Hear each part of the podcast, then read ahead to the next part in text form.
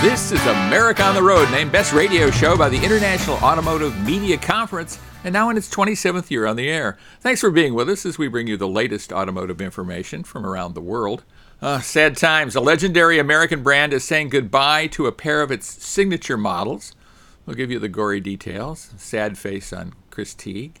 A new federal legislation just signed by the White House ends the former $7,500 tax credit for the purchase of an electric vehicle. In its place, a much more complicated series of credits and incentives for consumers, global automakers. We'll try to sort all of that out for you. It's a mishmash, as you can imagine. Came from Congress. what do you expect? America on the Road is brought to you by Mercury Insurance and DrivingToday.com. If you're looking to save some money, you should switch to Mercury for your auto and home insurance. Californians save an average of $670 with Mercury. So imagine how much you could save. Get a quote today at drivingtoday.com slash auto insurance. That's drivingtoday.com slash auto hyphen insurance. Love that little hyphen in there. I'm Jack Nerad. With me is co-host Chris Teague, back with us after a week off, and, and it wasn't a fun week either. Chris lives at one end of the country, I live at the other. Each week we get together to talk about cars, the car industry, uh, try to help you get the right car for you and your family. Chris, you couldn't be with us last week because you had a bit of a home disaster. Why don't you let us know how that uh, happened and how did it turn out? Yeah, you know, it's funny. I think anybody listening to the show for a few weeks in a row might uh, believe that my life is just one disaster after another, but 2022 has been a, an unlucky year. Uh, our 250 almost year old house uh, has galvanized pipes, and they decided they were going to give up the ghost last week and uh, flood the inside of our dining room wall. So, uh, we spent the weekend cleaning that up and uh, have some pipes. Uh, plumbers are downstairs this morning finishing up. So we, now we have water. Everybody is happy except for my bank account. So we're good to go. Not easy, is it? And owning a home, you always have stuff that can go wrong. There's no doubt about that. That's right. What vehicle will you be speaking about this week? Well, the car was the high point of my week. I had the uh, 2022 Hyundai Elantra N. I'll tell you all about it. And I got the chance to drive the significantly revised 2023 Hyundai Palisade. We're going to have an all Hyundai road test segment. Uh, I was at a driving event in Asheville, North Carolina, that uh, Chris Teague was supposed to join me at, and c- couldn't do it at the last minute. Uh, that's that was sad too. But We'll tell you all about that vehicle, all about the event. It was an interesting event uh, in more ways than one. We have a terrific interview for you as well. Our special guest is Brett Dick. He is the lead development engineer for the Chevrolet Blazer EV, so we'll be talking with him. But before we do anything else, we'll be bringing uh, you some of the most important auto related news from around the world. So stay with us. With Chris Teague, this is Jack Nerad, and we're so glad you're with us right here on America on the Road. Welcome back to America on the Road with Chris Teague. This is Jack Nerad back with you. We're so glad Chris is back with us this week. A little home problem, but uh, sorted out largely and getting sorted out. So we've got that going for us. And uh, what we have going for us right now is uh, the latest automotive news, including very sad news. At least it's sad news to me. And uh, Probably sad news to you too, Chris. So Dodge is going to be saying goodbye to the Charger and Challenger, at least in their current form, is, is what they say. Uh, I don't know what that means. I think we're going to see some electrified performance cars if we see anything from Dodge coming forward. Uh, you know, all of the uh, Stellantis brands are potentially on the chopping block here, so uh, you never know. But our, uh, we're hopeful that Dodge uh, remains with us. But they're going to go out with a blaze of gl- glory if they're going out. There are seven new models of Challenger and Charger uh, as we charge into the 2023 model year. And they will each have a last call underhood plaque. you know, a little, little gravestone attached to them uh, saying, well, you know, these are among the last. What's your take, number one, on just seeing these uh, muscle cars go out of production? Well, I got to say, I always had a little bit of a fantasy in the back of my mind that I would own one of these cars one day. You know, they're completely impractical, and I don't think my wife would allow it. But it's not surprising that you know they're going to these these cars are going away, even from Dodge. You know, the company that uh, kind of put all of its weight behind these engines uh, just a few years ago. So uh, the world is going electric, and I, I, don't blame them for doing it. It's not a surprise, but I'm not super stoked about it. Yeah, I mean, it'll be interesting. We talked to Tim Kuniskis about uh, Dodge. He's the head of the Dodge brand, and where they're going forward. He believes there's a future for the brand, certainly. It's a future that involves performance because that's what people are excited about. I think we reported maybe two or three weeks ago about the uh, JD Power appeals study where Dodge was uh, top dog uh, because people are so excited about their cars. At least their owners are excited about them. I'm not sure people in general are, are that excited about Dodges, but but certainly Dodge owners are. There have been some three million Dodge vehicles built since the Charger was launched in 2005. So. Uh, somebody's buying them, that's for certain. And like you, I like this stuff. Of course, I grew up in the muscle car era. Uh, you know, I was around when uh, GTO and uh, you know all of those vehicles were out there. The Pontiac GTO, probably the the bellwether among muscle cars, but certainly saw all of them. So it's interesting. They will have seven heritage influenced models for the 2023 model year. Uh, they announced these during their Dodge Speed Week, which is going on this week in Michigan. Each of these will be the very last of its kind, and the very last of all of these will be introduced at the SEMA show, the Specialty Equipment Market Association show in Las Vegas. That's going to happen on November 1st. So right after Halloween. One of the cool things about this is they're bringing back some of these heritage colors, including my uh, particular favorite. Not that I would ever own a car, I think this color, but uh, I love the idea of it. It is plum crazy.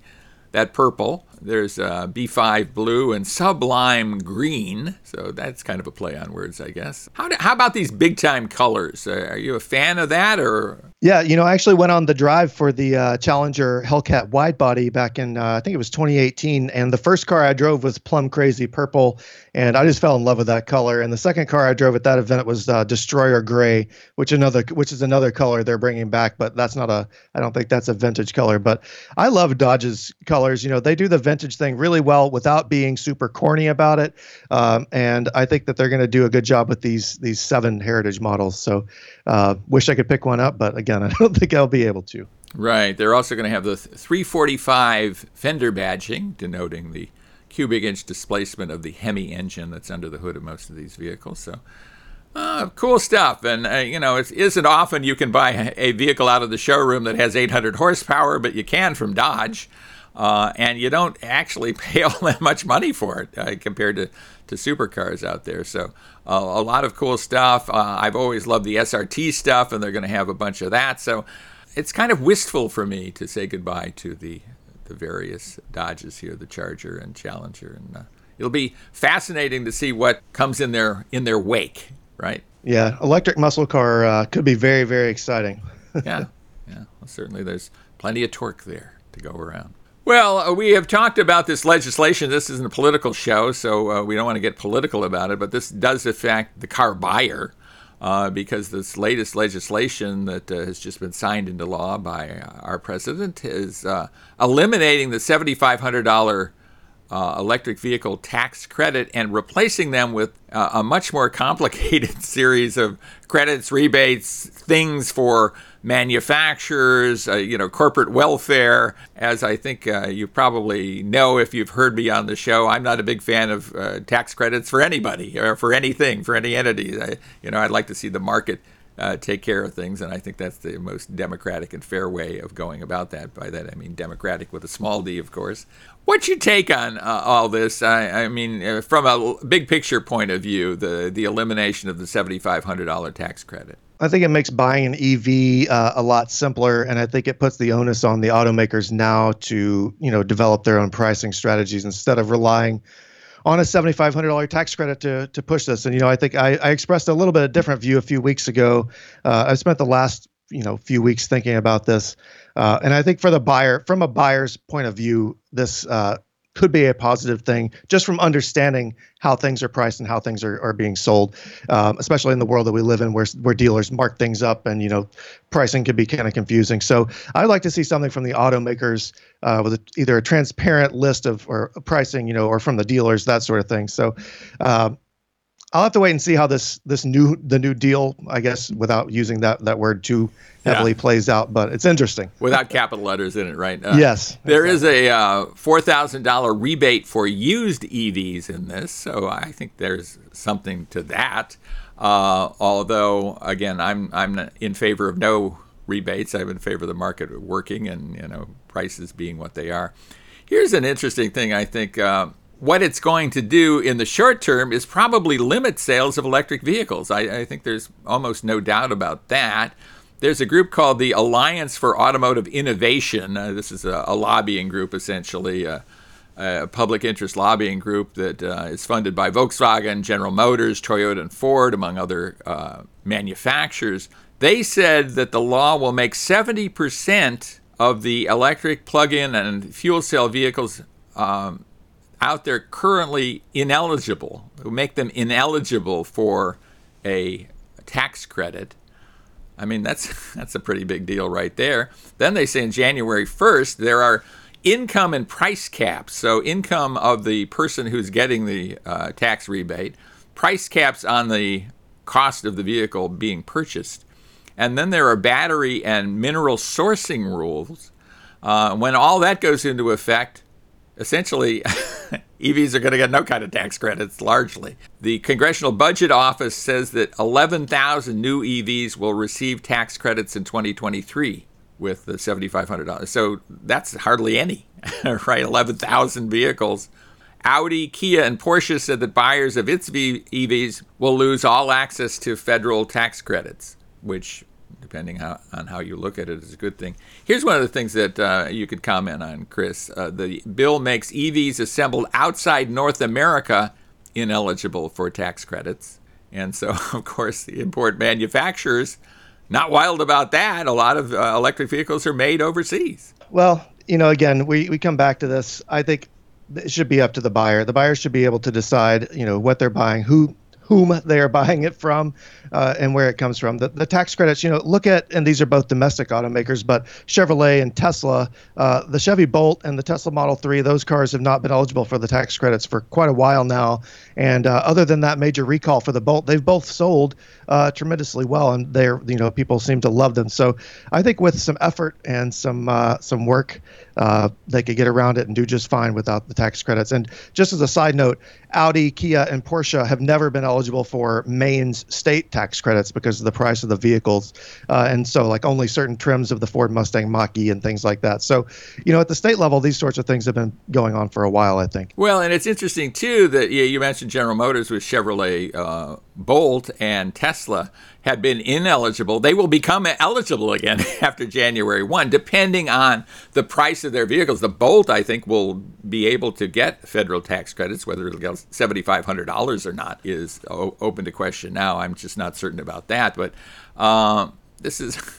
we thought we understood this, right? And then Congress wades in and we don't understand it at all. Maybe it's better, maybe it's a lot worse. I don't know. I think in the short term, uh, it's not going to be very good for electric vehicle sales. And uh, interestingly, I think it was designed just to do the opposite. Wait and see, I guess. Wait and see. Right.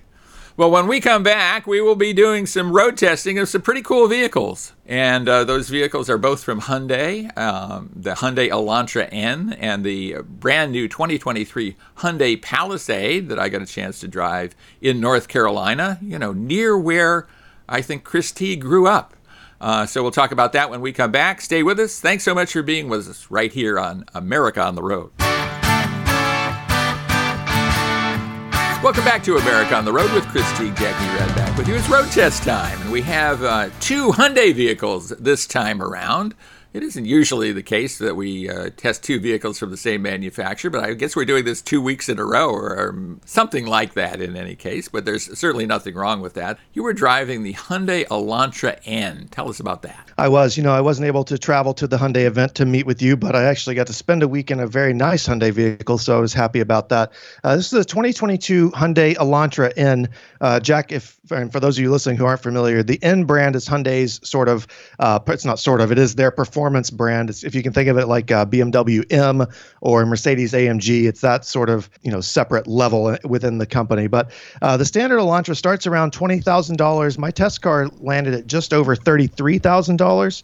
Uh, and there's a big difference in that money, and you'll see where it comes in. So uh, the standard Elantra gets a two liter uh, four cylinder engine. It makes around 147 horsepower.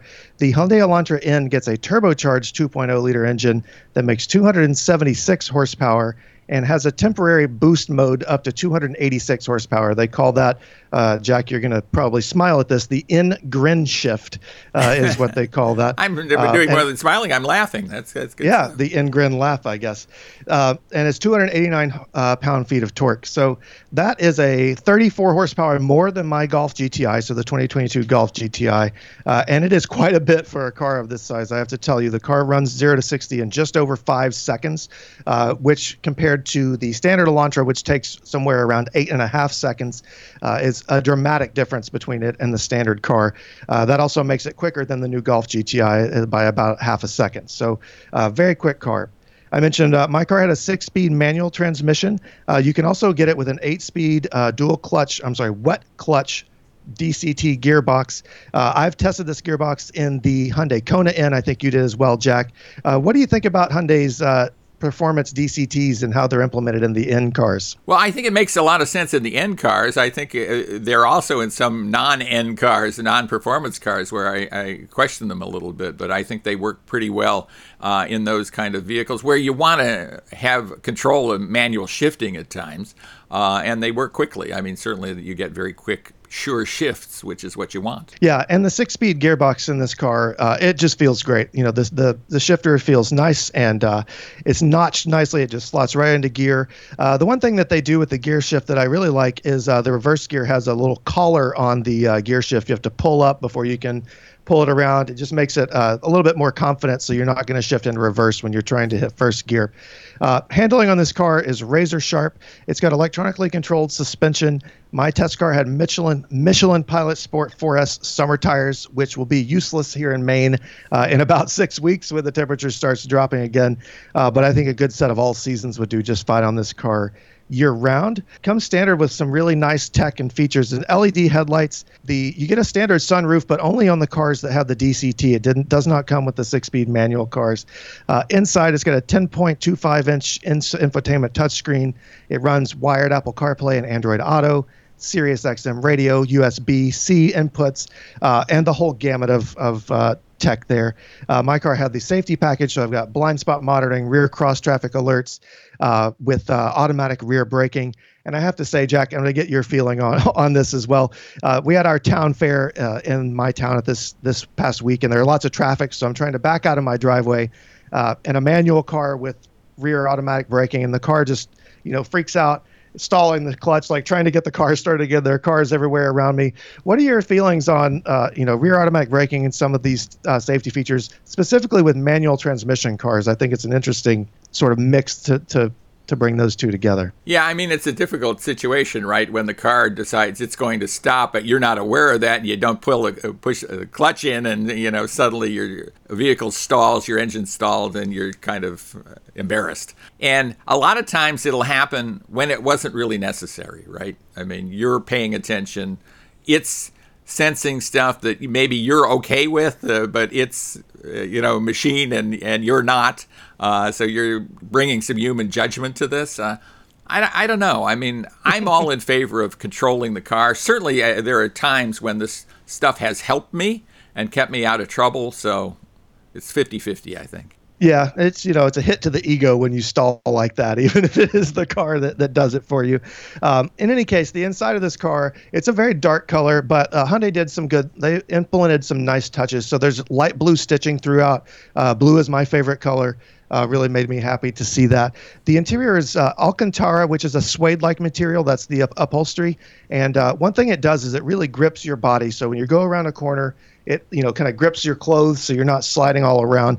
And the front seats in this car are very heavily bolstered. I found out that i am a little bit too wide for the uh, usually uh, you're the too tall right? i mean at six too feet, tall yeah, yeah. you know. Perfectly fine with that this time around but just too wide for the seats. Otherwise the interior of this car feels a little bit nicer than the standard elantra. It's very sporty. Uh, and Jack, I really love this car all the way around. Uh, you know, a couple of hiccups with the safety equipment aside, uh, I had a great week with it And for 33 grand, you can't beat it. It's a total bargain. Now you have a, a very direct comparison in your driveway, right? I mean, or, or pretty, do. yeah. W- what's your take? I mean, uh, any buyer's remorse on the Volkswagen? I think the Hyundai's tech is much better for me. The Volkswagen, uh, the infotainment, you, you can read paragraphs and paragraphs about this on the internet, but I've experienced all those, the slowness and the clunkiness. For me, the Volkswagen's interior is more upscale, it's more comfortable, um, and I just like the, the ergonomics of the Volkswagen better. Uh, but the Hyundai is quicker, the handling I think is sharper, and it has better tech. So I think it's a trade off. Uh, you kind of get one or the other. Yeah, interesting. Interesting. And that Hyundai would have a performance car that rivals one of the legendary hot hatches of all time, right? So that's Yeah, that's the Hyundai's cool. $5,000 cheaper too. You can, that's nothing to sneeze at. yeah. Wow. Yeah. A lot of things going on there. Well, certainly that's what Hyundai does, and I, I found that in the Hyundai Palisade that I tested, the, the uh, all new 2023. It's not really all new. I, I should uh, backtrack on that. It is significantly revised. Let's put it that, this way: it's kind of a mid-cycle refresh, is what they call it in the industry. It was introduced in the the Palisade was introduced in the 2020 model year. I went to that event, was very very impressed, and Hyundai was uh, approaching a very difficult market. This is the second biggest segment in the U.S. market, midsize SUV, midsize crossover SUV, and there's some big names in this: Ford Explorer, Toyota Highlander, the Honda Pilot, uh, Nissan Pathfinder. There's a lot of um, vehicles uh, that sell a lot of uh, units uh, playing in this field. But uh, and Hyundai had no track record in this, but they waded in with their typical formula, which is you know excellent build quality, a lot of value, throw a lot of equipment at folks for a, a good amount of money, and it certainly worked. And uh, that's exactly what they're doing. They're kind of doubling down on that for the 2023. It has more stuff. It is a, a large part of Hyundai's crossover strategy, which now extends across the Venue, Tucson, the Santa Fe, and the Ioniq 5, which is their EV. You could even make the case that the Santa Cruz pickup truck is a, a crossover utility in a way, but certainly they're going after that. And value pricing is still there. I mean, we've we talked about price increases on the show recently, but uh, Hyundai is is sticking with uh, pretty good pricing. Uh, I'd say excellent pricing for, for the Palisade. It starts at under $35,000. Okay, just under $35,000, but under $35,000. And then it goes up. The uh, top of the line is a vehicle called the, or trim called the Calligraphy and it's about $50,000, just a little over $50,000. And you're hard pressed to put more and pay more than that for it because it's got darn near everything. Uh, they have added a guess what? A blackout treatment. the XRT trim.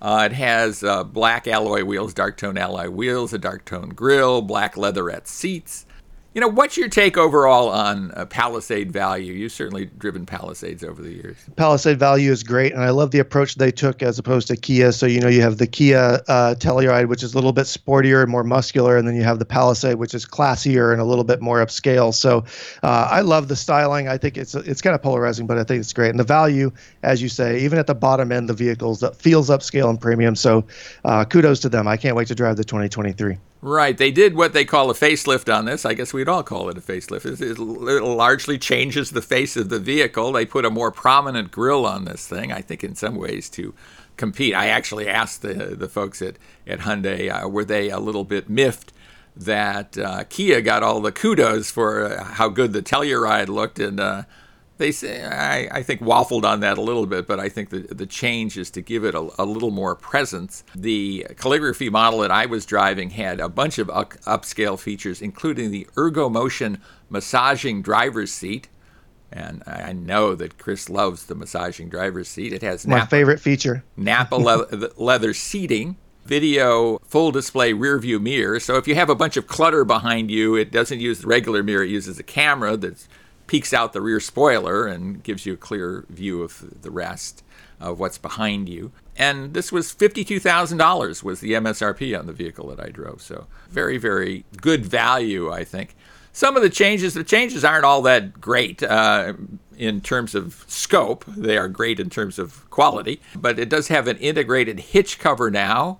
Uh, on the rear hitch, they revised the rear end a little bit so you don't have your hitch hanging out because who wants that all the time? It has auto dimming side mirrors, which I think is a, a nice, nice feature. It has big truck-like mirrors on the sides, and they gather up a lot of light. And get a lot of headlights uh, at night, so those things are being auto-dimming. Uh, the ErgoMotion driver's seat is kind of fascinating, and it has internal bladders that inflate and deflate. And uh, Hyundai describes it as uh, massaging you on the lumbar spine and the pelvic areas, which maybe I would describe that in a little different way. But I guess I've used their description. I would say overall, uh, they've just done a nice job of making this that much better. There's a digital key 2, um, better BlueLink connectivity, a Wi Fi hotspot. So there's a lot of things that have been added. Digital Key 2 allows you to use your even your Apple Watch. I like the uh, full display rear view mirror. Once you get used to it, uh, it drives just like the old Palisade. They haven't changed the horsepower. The fuel economy is about the same. I think it's just a good value uh, overall. I think they've done really wise things to it. And uh, that's my overall take on the 2023 Hyundai Palisade. Good value. Couldn't agree more. Well, very good. And when we come back, our special guest will be Brett Dick. He is the lead development engineer on the Chevrolet Blazer EV. So stay with us for that. With Chris Teague, this is Jack Nerad with you, and we're so glad you're with us right here on America on the Road. Welcome back to America on the Road. This is Jack Nerad with you, and I'm really excited to talk to our next guest. Uh, Brett Dick is the lead development engineer on a uh, exciting new vehicle, the Chevrolet Blazer EV. And uh, number one, Brett, thanks for being with us. We appreciate you being with us on America on the Road. Yeah, I appreciate you uh, taking the time and thanks for having me. This has got to be a really exciting project for you. I mean, this is a mainstream vehicle. This is an important vehicle for Chevrolet, for General Motors, just for the whole uh, EV thing going forward. Uh, tell us a, a, bit about the, the program itself. Yeah, so so the the Blazer EV, um, it it you know it, obviously we've we've had some success in history with Blazer, but the, the only thing common with the current ICE Blazer is actually the name. This is a brand, brand new ground up vehicle uh, based off the GM Ultium platform. It, you know, so it it it it, uh, um, it, it makes it very flexible from a drive configuration standpoint and the and the options we have as well as range options. And there's really a model that would fit any person's needs. Um, and, and so it, it, you know, that that's one of the other things that makes it extremely exciting. Um, you, you, know, we, we have a model for everyone. How big is this vehicle? I mean, what are some uh, competitive vehicles that c- people can kind of size it up with? And of course, the current Blazer is a is a good size comparison too, right? Yeah. So that you know that. Not to speak to the competitors, but you know, that I, you know, to the, the the the current ICE Blazer is a good is a good comparison um, size wise. It's, it's actually and by ICE blazer you mean internal combustion engine. Internal blazer. combustion engine. Right. Sorry for using the uh, acronyms. Yes. The, the, acronyms. You know, obviously GM's. Uh, we use a lot of acronyms, as you probably know. Um, but yes, internal combustion engine. Um, you know, it's it's a four long four inch longer wheelbase. Um, than, than some of the competitors, just based off the Ultium. The Ultium platforms allowed us to make the track width a little bit light, wider and the vehicle a little bit longer, uh, as well as lower uh, to help the CG for some of our variants, including our very first SS Blazer, or our very first SS EV. Right, which is really very exciting. I mean, this whole thing is exciting. And, you know, we've characterized the Ultium platform as kind of an erector set. I mean, you have all these parts that you can either pull in or pull out or and and uh, one of the things we've talked about on the show already is the fact that the Blazer is going to be available as front drive, rear drive, or all-wheel drive, which uh, that's unprecedented as far as I'm uh, as far as I know. Talk about the Ultium platform and what this has enabled you to do with the Blazer EV. Well, you you kind of you kind of mentioned it. So so the Ultium platform. Um, allows us to offer multiple configurations, and we and we actually are going to have uh, kind of three sizes. We have a small, medium, large, and then you can you can get the different drive trains, like you said, a front wheel drive, an all wheel drive, eh, you know, a performance all wheel drive, and and that's really been enabled by the by the Ultium um, and and the configurations you can put together, as well as like I said, the styling.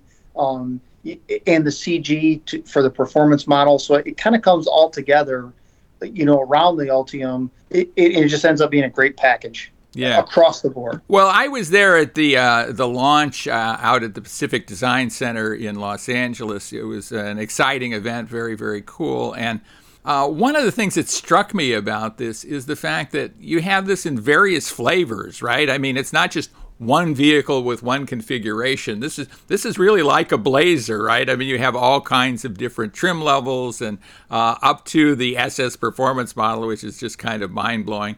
You know, walk us through that a little bit, would you? Yep. So so we, we you know we're offering a one LT, a two LT, RS model, and SS models, right? And and so you know you you can you can get you know on, on a one LT it'll come in a front wheel drive you know, the 2LT is can come in a front wheel drive or an all wheel drive. And then the RS, you can get a front wheel drive, you know, an all wheel drive or even a rear wheel drive option. And then on the SS, you can get a performance all wheel drive option. So when you start talking about the different different flavors and configurations and options, it, it really uh, gives the customers anything they could want. I want to dive into the SS performance model, but but I'm intrigued by the uh, both front wheel drive and rear wheel drive RS. Tell me what the rationale is there. Well, the the, the Ultium kind of enables that for one thing, but but it but it also fits you know for example what a customer may need right? So so if you were to say live live in a you know the mid range of the states where there's snow and other items, you, may want a front wheel drive. If you live in the south or or you, you, you want say maybe a little bit more leaning towards a more performance driven, you, you may choose the rear wheel drive. So it, it just again it, it it's enabled by the uh, um, how things go or how the Ultium works and our drive king drive train configuration. So I mean, it's just it's just like I say, it's it's it's really exciting. It really is exciting stuff, and I mean, let's dive into the SS performance model. You kind of led with that uh, in the unveiling, and I can see why. You know, tons of horsepower, really exciting looking vehicle. Give us the kind of the short course on what the SS is all about. Yeah, so so, so the Ultium again, it, it enables us to get an SS. You wouldn't typically think of a Blazer you, you with an SS model, but the low CG the, the structural rigidity of, of the Ultium uh, in the package kind of you know, enables that. And you know, you know, it's it's we're going to be having up to 557 horsepower, 564 uh, foot pounds of torque, you know, a 293 mile range. Uh, you can get you can get summer tires or an all season tire, depending on what you're looking at. Sport tune suspension, 22 inch tires. Make sure clarify that right. So it, it and as as you probably saw, it it, it looks great.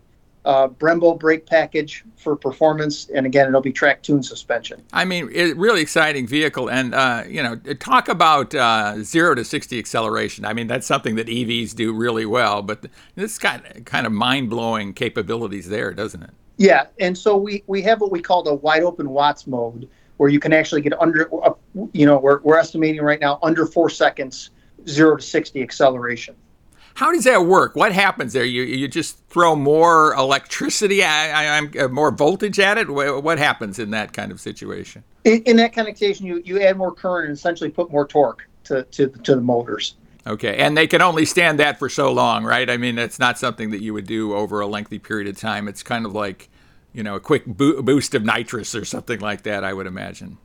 Yes, similar, but you can actually enable that and leave that that that mode on. Ah, um, okay. But but you know, I mean, it uh, again, it kind of you know you know, but uh, you're going to sap your range probably, and, and it, it it does reduce your range because of because of current draw. Um, but you can turn it on and off. Is it, it? But it but it'll stay on for your entire key cycle. Ah, it sounds really exciting. But uh, what do you think is going to be the the high volume version of the Blazer EV? I mean, that's that's important to know, right? Yeah, so so the high volume versions, you know, we're looking at launching the the the 2LT and the and the RS, uh, the initial models. All the models will be available within the first year. Obviously, there's going to be a launch cadence because they are a little bit different from building the plant. But right now, there we're we're potentially planning on doing the the 2LT and the RS as, as the uh, the, the, initial models. And these are 2024 model year vehicles, uh, could launch in 2023. What, what's your launch timing? So the, the vehicles will start being available in, in uh, next summer, uh, summer of 23. You know, certainly EVs are more expensive than the typical uh, internal combustion engine vehicle of the same size, right? Do you have any kind of sense as to what the premium would be for this versus the, you know, the internal combustion engine Blazer, which in a, in a lot of ways is, is a completely different vehicle, right? I mean, we have the pricing as doing a comparison. I, I mean, you know, the, the, the kind of the general pricing. Um, yeah, walk me through that. That would be helpful. Okay. Yep. So so so our our our one LT is you know and, and again this is kind of standard so it's not all the options but you know is going to be forty four thousand nine hundred ninety five dollars and and that that is with delivery costs right and and the that doesn't include a um, a rebate or, or tax rebate from the government because GM's been in the you know in the EV uh, working on EVs for the past 10 years, so all the credits are used up. But that's a very competitive price with, without that. And then our 2LT goes up to 47,595. And then the RS is 51,995. And then the, the SS is 65,995. So we, we believe very competitive prices, and we think customers will be really. Yeah, happy. I think so too. I mean, I have driven a lot of the EVs now. I've driven the, the Hyundai Ioniq 5 the uh, Kia EV6, uh, and that sounds like you're very competitive with those vehicles. And I think probably with a lot more interior room and potentially more range depending on the model. Uh, you know, what's what's the range range, the range of range, uh, the lowest range to the highest range? So the the we, we start with our 1LT, which is which is uh, you know an estimated 247 miles on a full charge, and then and then we move up to the 2LT, which is an estimated 293. And then you can get in the RS, you can get up to 320 miles on a full range. And then the SS is estimated to be 290 miles on a full on a on a full charge. Let's talk about the the value of the Ultium platform and that you know essentially that roller skate that you put stuff on. Certainly, I think uh, it, it, strikes me that you probably have more interior space, more usable interior space. You've already mentioned the low center of gravity. What are some of the advantages of uh, the platform? So, so the you know obviously we, we previously talked a little bit about, but the but but the flexibility for the driveline configurations, and and in the case of getting a rear wheel drive, there's no tunnel to the rear, so you, you know you can get a full three passengers in the second row uh, w- without anywhere. It, it allows it, it allows uh, larger front uh, spaciousness as well as larger passenger spaciousness, just because of that Ultium as well as pushing the wheels out a little bit to get it a little bit wider and a little bit longer. So I, I think we're, we're very we, we believe customers will be really happy with the, the spaciousness uh, and the usefulness of the vehicle. Yeah, I mean, a long wheelbase for the class typically results in more interior space, right, or more passenger room. So I, I imagine that's what you're going to deliver, among other things. Yeah, and we've also we, we've also packaged around the lar- our, our large size battery. So it, it, it, there's not a difference in the spaciousness depending on what if you get the small, medium, or large. Uh, it's it's all been packaged around the larger larger battery. Right, and that battery pack is essentially very low in the vehicle, right? It's under the floorboards, uh, essentially. Yeah, it's it's it's under the floor. It, it again, it, it helps with the lower CG. It well, and is also uh, it, it, makes the vehicle very structurally sound. So when you're riding the vehicle, just it just feels good. And I imagine these are uh, pretty quick vehicles. I mean, you don't have to quote a zero to 60 number to say that, you know, that immediate torque, a lot of horsepower, quick, that results in some, some pretty quick times. Yeah, I mean, the vehicles are quick and they, they, they feel. Uh, the the way I describe it is, is it's almost like being on a roller coaster. If you've ever been on some of the roller coasters that that kind of launch you, you, you get thrown back in your seat and the, the torque is there the, the entire the entire launch versus you know in an inter- internal combustion engine where it's it's a little slower. So it, it, it feels it, it feels quick uh, regardless of what model you're, you're driving. And you know and and the, again the evs they are quick and are fast. Brett what do you think is a, a cool feature that we haven't talked about something you're excited about uh, in the blazer ev well so one of the one of the features i really personally like is the the the interior design in the cockpit layout. So you, you know we've we've got a 17 inch screen, an 11 inch infor, information cluster, and it and it kind of wraps around the driver. So it's driver centric, and and I I really feel that that's cool because I I sit a little further back in a seat. In a lot of vehicles, I have to lean forward to change a radio. Everything's within reach. You don't have to take your eye off the road. Um, and then, you know, kind of with that cockpit, there's a lot of we we've kind of incorporated or, or listened to the customers on you, you know we have a lot of virtual buttons, but we also have a, a, a lot of actual physical buttons for for HVAC and other things. And and I and and I know that's not real exciting, but it's it's really helpful, and I really enjoy it when you get in a car and you got to turn up the AC or the heat or reach for something. It, it's just it's just you feel really comfortable driving it, which is I just think a great thing. Well, I wish we had a lot more time to talk about this, but uh, I'm excited about the Blazer EV. Uh, Brett Dick of uh, Chevrolet, thanks so much for talking with us. We appreciate it. I appreciate you taking the time. Thank you. And stay with us, everybody. We'll be right back right here on America on the Road. Welcome back, everybody, to America on the Road with Chris Teague, Jack Nerad back with you, and it's listener question time. It's also the near the end of the show, which goes so rapidly, but thanks to uh, Chris Teague for being with us as such an able co-host. It's terrific. And Chris, I think you have a, a, the listener question for us, don't you? I do. This one comes from Polly in Tulsa, Oklahoma. Polly asks uh, Are there any interesting or exciting new models coming out for the 2023 model year? Well, I'm glad Polly asked because there are a ton of them, actually. I, we're quite excited. I think I am anyway, and I love to have your take, Chris. But I think the Acura Integra, which I have yet to drive, should be exciting. There's a new Nissan Z that should be very exciting, the, a new version of the Subaru WRX. Uh, those are just some of the not super expensive vehicles that are coming out that I'm excited about. And I've, I've driven some of the others. The Mercedes Benz C Class is certainly a cool one. What do you feel about the upcoming cars? I think there's going to be uh, quite a few, especially on the EV side. But going back to the sort of sports car, muscle car, I think we'll see a new Ford Mustang maybe near or the end or middle of next year. So that'll be exciting. As you say, the Z car is going to be super exciting.